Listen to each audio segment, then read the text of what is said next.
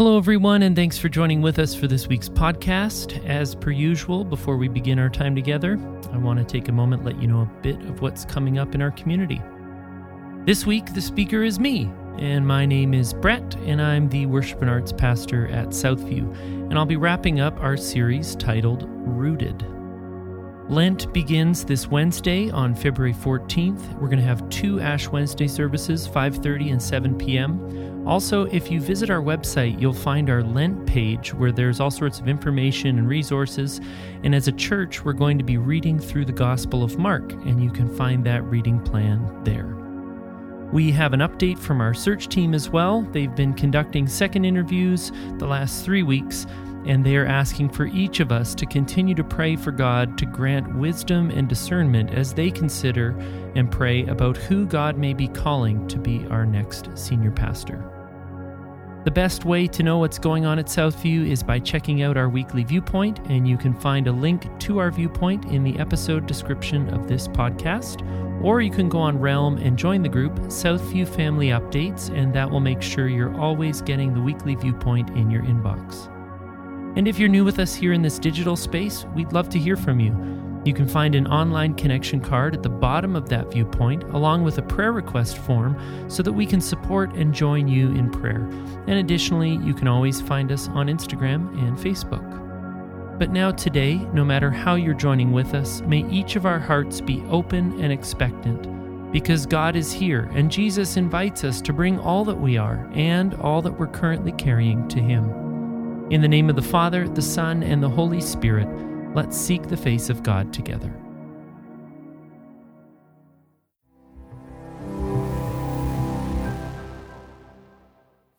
The sermon text is John 12, 1 through 8, and 23 through 26 from the NIV. Jesus anointed at Bethany. Six days before Passover, Jesus came to Bethany where Lazarus lived, whom Jesus has raised from the dead. Here a dinner was given in his honor. Martha served while Lazarus was among those reclining at the table with him. Then Mary took about a pint of pure nard, an expensive perfume. She poured it on Jesus' feet and wiped his feet with her hair. And the house was filled with the fragrance of the perfume. But one of his disciples, Judas Iscariot, who was later to betray him, objected. Why was this wasn't this perfume sold and the money given to the poor? It's worth a year's wages.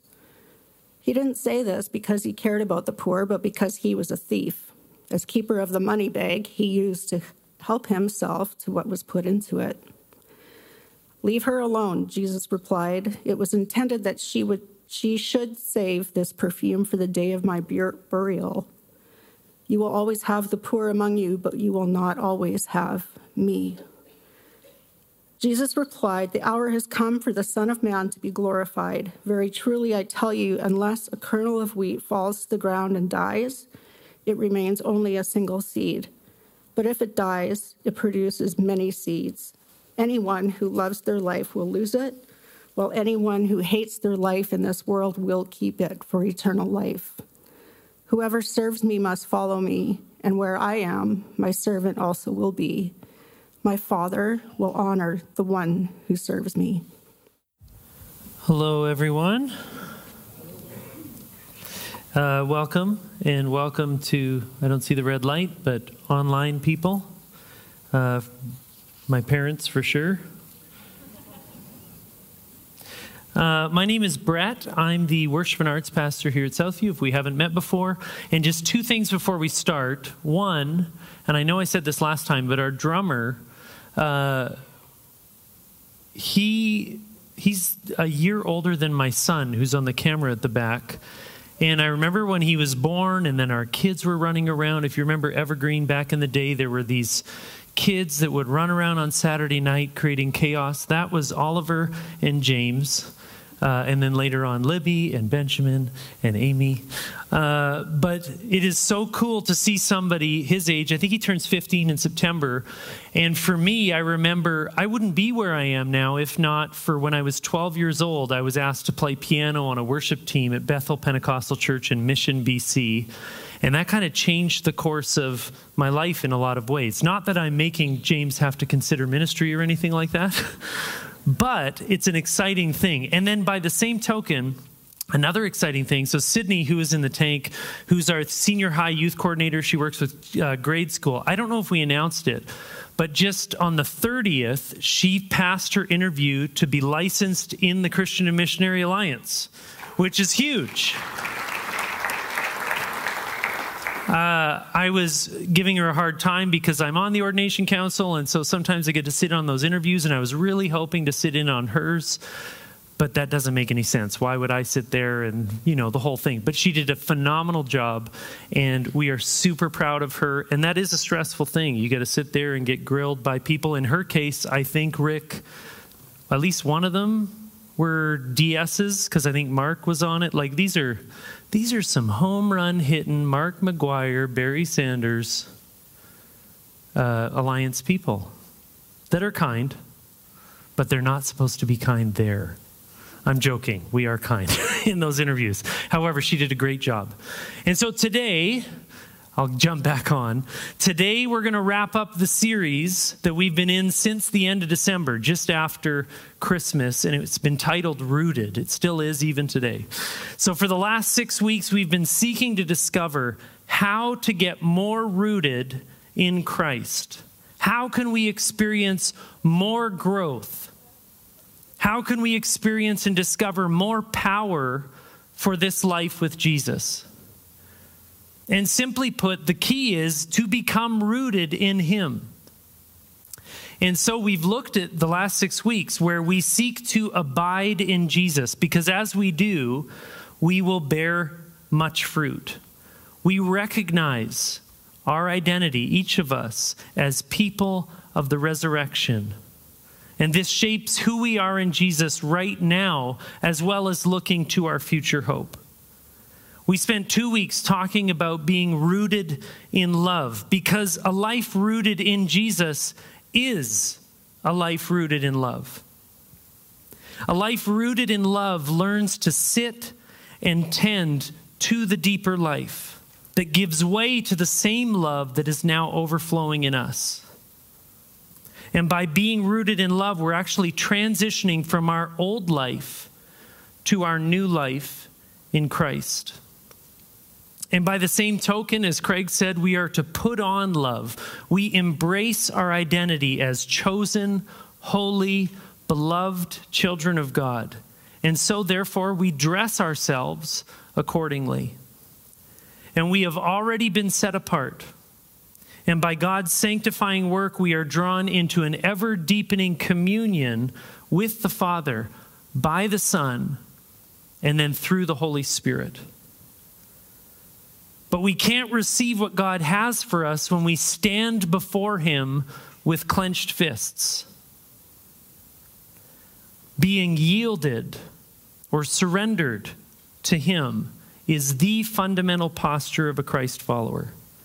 But it's not a posture that's it's not a posture that we can just fall into by accident, but rather it is a choice. We choose to open every door of our lives to let Him in. And then finally, we don't do this by our own strength. We don't do this on our own. We have been given the Holy Spirit. And the Holy Spirit works in our lives as we surrender daily to Christ's Lordship. And last week, even, Devin encouraged us to pray God, show me by your Spirit what I haven't yet given to you.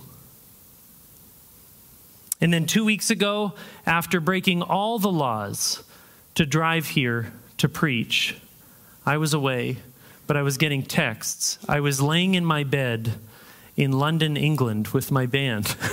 and I was like, Mark's flight is late. It's going to be fine. Mark's flight is two hours late. I'm sure it'll be fine.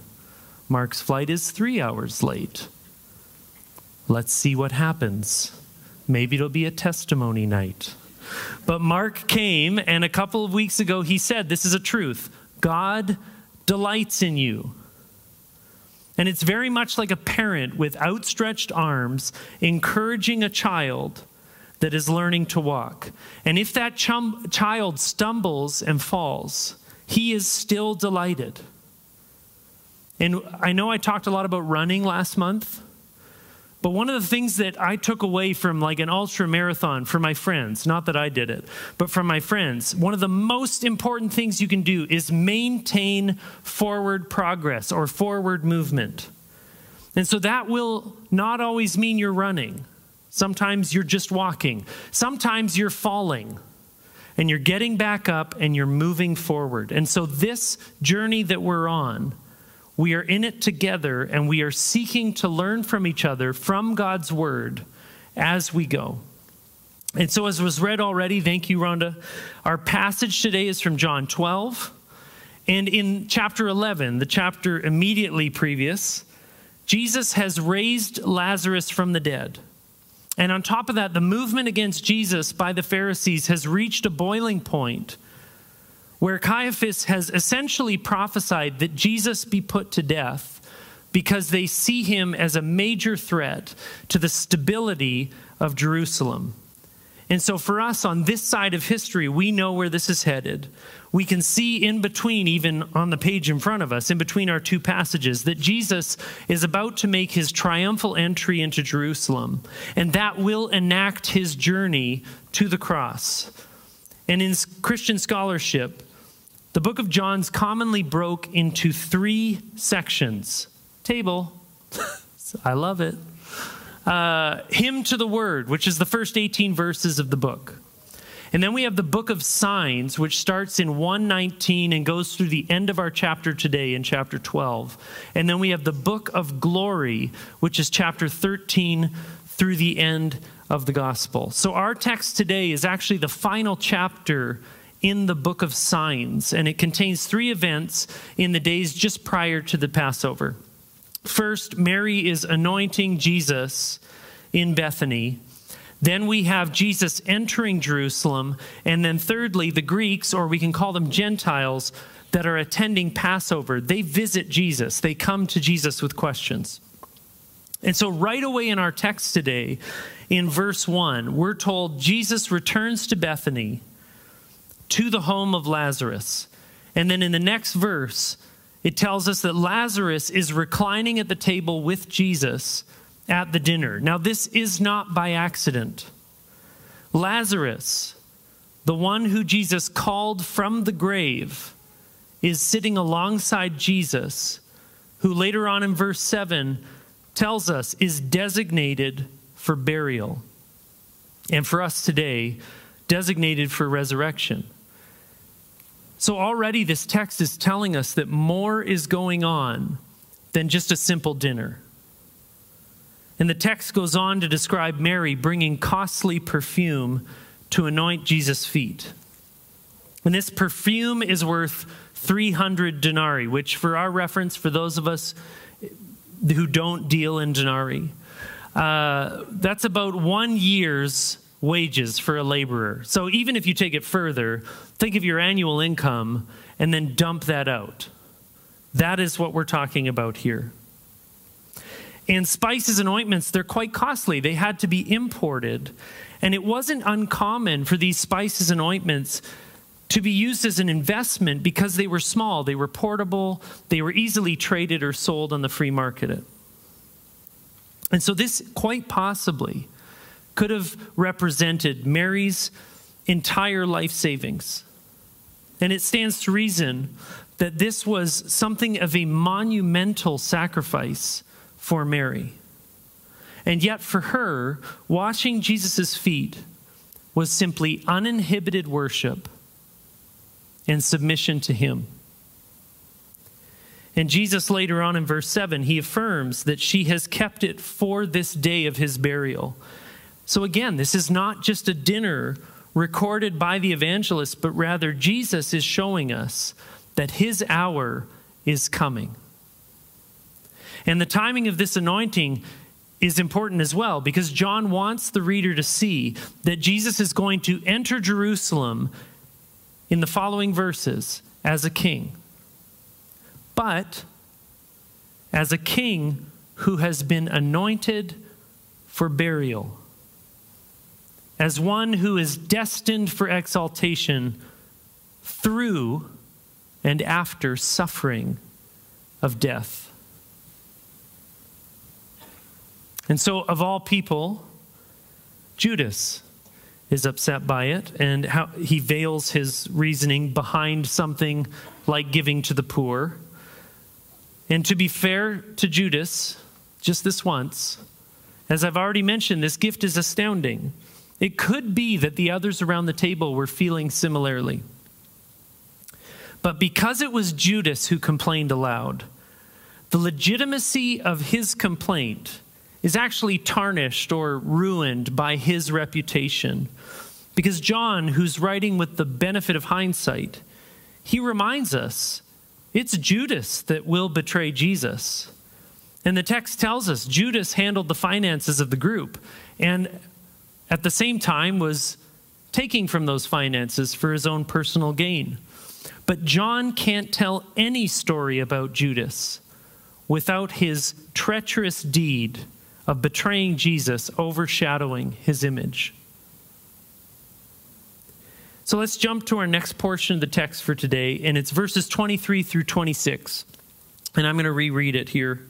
In verse 23, Jesus answered them, The hour has come for the Son of Man to be glorified. Very truly, I tell you, unless a grain of wheat falls into the earth and dies, it remains just a single grain. But if it dies, it bears much fruit. Those who love their life lose it, and those who hate their life in this world will keep it for eternal life. Whoever serves me must follow me, and where I am, there will my servant be also. Whoever serves me, the Father will honor. And so, first, it should be noticed, noted that something has changed. So, earlier in verse 20, the Greeks or the Gentiles, in a way, are signaling the closing of a chapter for Jesus. His ministry in Judaism is finished. He now belongs to the wider world. Even non Jews are intrigued and show interest in him.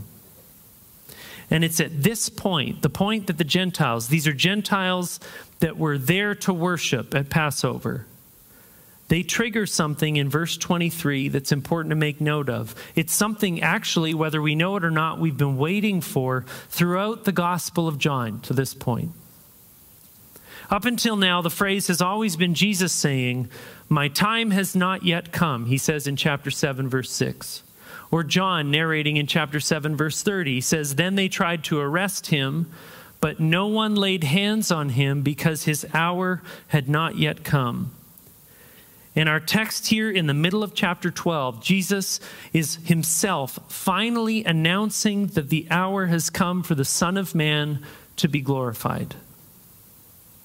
And it's from this point that Jesus begins his return to the Father, which is accomplished as he's lifted up on the cross. And we see Jesus then voluntarily, deliberately, giving himself over to them in chapter 18. The text says he comes forward and asks the contingency with Judas, Whom are you looking for? and responds, It's me. I am here. And after proclaiming that the hour has come, Jesus tells a short parable. And there's no explanation, but in light of what he's already said in this chapter alone, its meaning is clear. Just as a seed must die in order to give life, Jesus must die in order to give life to the world. And further, in verse 25, Jesus tells the disciples and to us today that the same law applies to them. To relinquish one's hold on life, to give it up, is the key to participation in the kingdom. And we see the same thing in the Synoptic Gospels, which, if you're not aware, that's Matthew, Mark, and Luke. So, Matthew 10, 38 and 39 says, Whoever does not take up the cross and follow me is not worthy of me. Those who find their life will lose it, and those who lose their life for my sake will find it. And then the Gospel of Mark, again, uses the language of the cross, saying the same thing in Mark 8. If any want to become my followers, let them deny themselves and take up their cross and follow me. For those who want to save their life will lose it, and those who lose their life for my sake and for the sake of the gospel will save it. So this is critically this is a critical point for Jesus and for our gospel writers. But John adds one thing in verse 26. And this is a gift and a promise for those who are following Christ. It's the same thing as Matthew and Mark and Luke. But he adds, Where I am, there will my servant be also. So, this is a promise of Jesus that points, yes, to a unity of purpose between him and his servants, but it also points to a guarantee that such servants will be with Jesus. Theologian Dietrich Bonhoeffer, and this is far beyond, beyond when what he knew the end would be for him. He described it this way When Christ calls a man, he bids him come and die. So that's quite an invitation. And it is, in fact, the cost of following Jesus. But, but what does it mean? Fleming Rutledge says that taking up the cross, as Jesus himself called us to do, means a total reorientation of the self toward the way of Christ. And what Rutledge is describing there is a word that maybe we're familiar with. It's a word repentance. It's a turning from one thing to another, a transformative change of both mind and heart. Because true repentance is more than simply believing in Jesus or accepting the offer of grace. It means that there is real alteration of the inner person. In the imitation of Christ, Thomas à Kempis says, Leave yourself, give up self, and you shall enjoy a deep inward peace. Give all to gain all. Ask for nothing, take nothing back. Abide in me with simplicity of heart and unwavering resolution, and you shall possess me. You shall be free of heart, and darkness shall not overshadow you. Work for this, pray for this, long for this. So it's a complete reorientation of the self. Again, it's repentance from where we're currently headed to Christ Himself.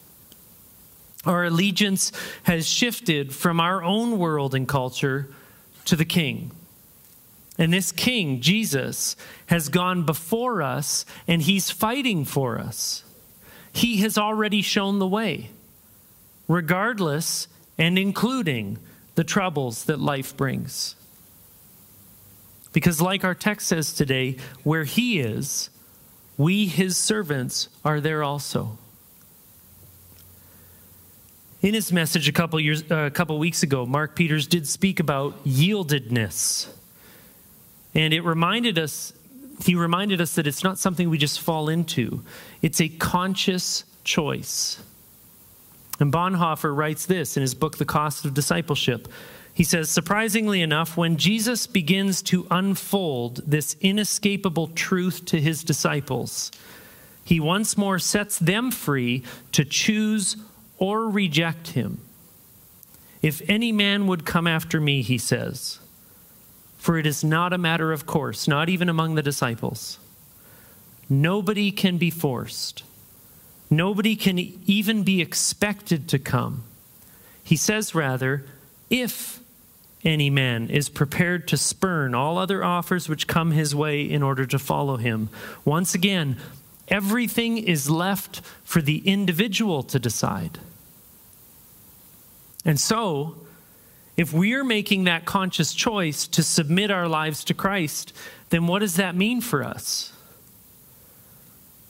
Does it mean that we will experience freedom from the hardships and troubles of this world? No, But unfortunately, that has been and continues to be taught as the modus operandi for churches in North America, for some of them. There is no doubt that following Christ can and will bring blessing. But time and time again, Scripture seems to point to what seems to be the exact opposite. Scripture seems to point many times to persecution, to suffering, and to death. In fact, a little later in the Gospel of John, in John 15, John 15, 19, Jesus says, If you belonged to the world, the world would love you as its own. Because you do not belong to the world, but I have chosen you out of the world, therefore the world hates you. Remember the world that said that I said to you, remember the word that I said to you, servants are not greater than their master. If they persecuted me, they will persecute you. And Paul, in his second letter to Timothy, writes Indeed, all who want to live a godly life in Christ Jesus will be persecuted. And 1 Peter 2:21 says for to you this for to this you have been called because Christ also suffered for you leaving you an example so that you should follow in his steps. And it's not to say that good won't come out of turning to a life with Jesus. There are, hear me, there are blessings upon blessings that come with following Christ. However, we should be aware of the entire picture. Because are there gifts from Him? Yes. Do we get to walk alongside our brothers and sisters in Christ, not walking alone? Yes. Can we care for others, the poor, the marginalized? Absolutely. Are we blessed when we give our time and our money to the church? Yes. Does it automatically double our money? Okay, that's not up to us, but I can say we're not gambling, we are giving. There are immensely positive and life giving milestones in our walk with Jesus, and truly there is no other way. However, we shouldn't be surprised if or when it also brings suffering or hardship. In his book, After You Believe, N.T. Wright says the following Jesus didn't say, as do some modern evangelists, God loves you and has a wonderful plan for your life. Nor did he say, I accept you as you are, so you can now happily do whatever comes naturally. He said, If you want to become my followers, deny yourself, take up your cross, and follow me. He spoke of losing one's life in order to gain it, as opposed to clinging to it and so losing it. He spoke of this in direct relation to himself and his own forthcoming humiliation and death, followed by resurrection and exaltation. Exactly in line with the Beatitudes in Matthew 5, he was describing and inviting his followers to enter an upside down world an inside out world, a world where all the things people normally assume about human flourishing, including human virtue, are set aside and a new order is established. And so, here, what he's talking about, this is something that we've talked about relatively often, particularly this year at Southview. Our allegiance to Christ, Christ who was obedient to the cross, means that we are citizens of a different kingdom. This kingdom seems upside down, it seems backward to the world that we live in. And Bonhoeffer says we surrender ourselves to Christ in union with his death. We give over our lives to death. But the cross is not the terrible end to an otherwise God fearing and happy life, but it meets us at the beginning of our communion with Christ. Thomas Merton uh, was a Trappist monk and author, and he wrote this I am called here to grow. Death is a critical point of growth. Our transition to a new mode of being, to a maturity and fruitfulness that I do not know, they are in Christ and in his kingdom. The child in the womb does not know what will come after birth. He must be born in order to live. I am here to learn to face death as my birth. Here, planted as a seed in the cosmos, I will be a Christ seed and bring fruit. Death and rising in Christ, this ordains me to be the person I am to be myself in the sense of choosing to tend toward what God wants me to be, to orient my whole life to being the person He loves.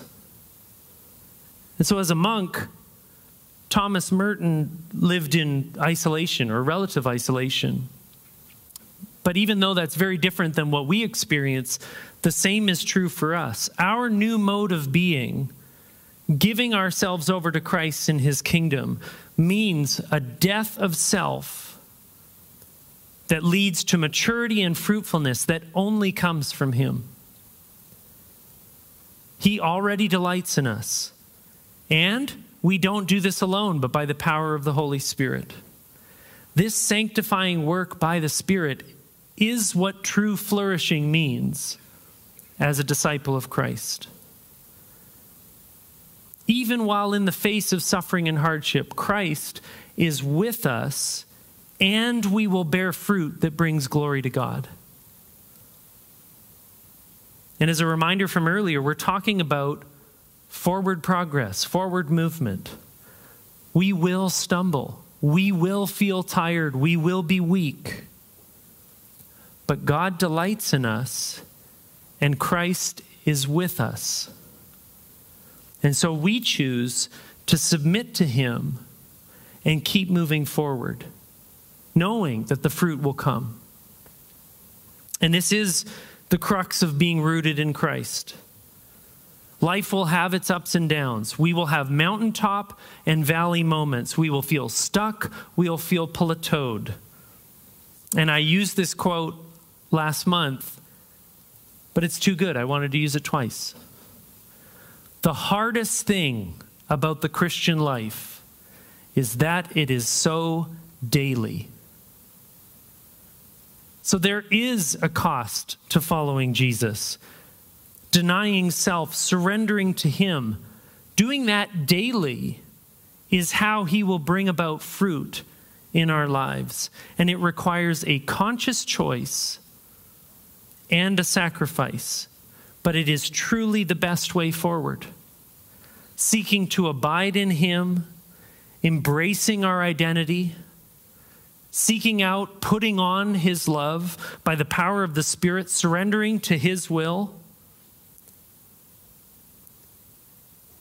And it, it seems abrupt, but at the same time, I say it each time coming to the Lord's table is part of this journey. It isn't just reminding ourselves of Christ's work on the cross it's also receiving from Him in this meal. So when we read that Christ is indeed with us, that pertains to this table. His presence is here in these elements. And so as we receive from Christ in the meal, perhaps it does give us everything we need to move into this day or this week as we journey more closely with Him. And so we do remember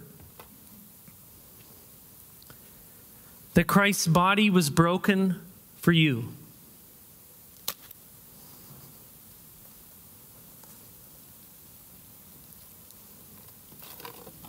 And likewise with the cup, Christ's blood was poured out for you for the forgiveness of sins.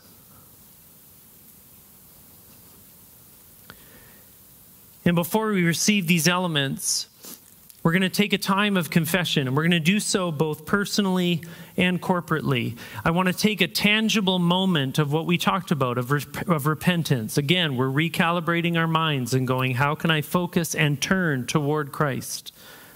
And so I'm going to give a minute or so to pray silently, or a little bit of time. And then I'll bring us back, and we're going to join together with a confession prayer on the screen, a responsive prayer. So let's take that time now.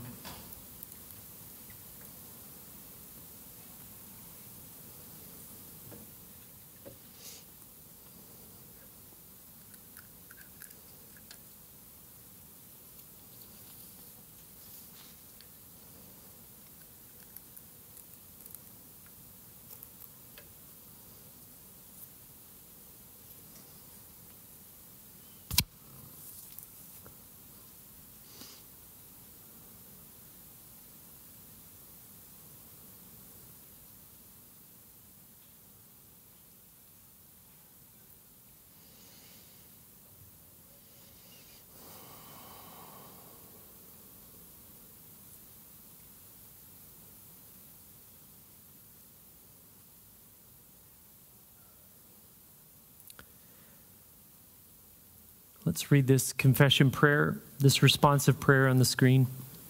Compassionate God, we pray for your mercy for all those times when we swim against the current of your heart, when we turn away from the anguish of your beloved creation.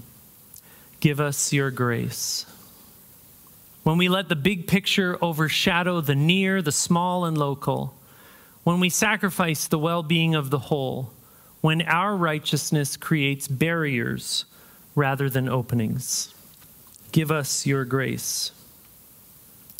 When our structures, practices, and traditions blind us to you, when our despair or fear of exhaustion, anger, or willfulness deafen us to your voice, give us your grace. When the lures of security, personal gain and comfort distract us from your oath. When guilt, a sense of inadequacy, bitterness, or resentment separates us from you, give us your grace. Give us your grace to turn and return again and again to you, to say yes to the new possibilities you offer each day, to come home to you. Give us your grace. Most merciful God, we confess that we have sinned against you in thought, word, and deed, by what we have done and by what we have left undone. We have not loved you with our whole heart. We have not loved our neighbors as ourselves. We are truly sorry and we humbly repent. For the sake of your Son, Jesus Christ, have mercy on us and forgive us, that we may delight in your will and walk in your ways to the glory of your name. Amen. And I want you to hear these words of absolution, these words of forgiveness. It's a truth that we're told from 1 John 1 9, where it says, If we confess our sins, he is faithful and just he who is faithful and just will forgive us our sins and cleanse us from all unrighteousness. So let's take our elements, and if you haven't already, remove the first layer, revealing the bread. And I'm going to read from Matthew 26, again, starting from verse 26. While they were eating, Jesus took a loaf of bread, and after blessing it, he broke it, gave it to the disciples, and said, Take, eat. This is my body. Receive from him.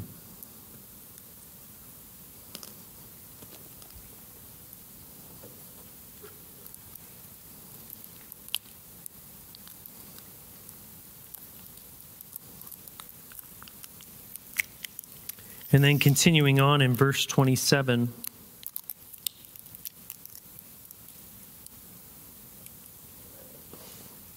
Then he took a cup, and after giving thanks, he gave it to them, saying, Drink from it, all of you, for this is my blood of the covenant, which is poured out for many for the forgiveness of sins. I tell you, I will never again drink of this fruit of the vine until that day when I drink it new with you in the Father's kingdom. Receive from him.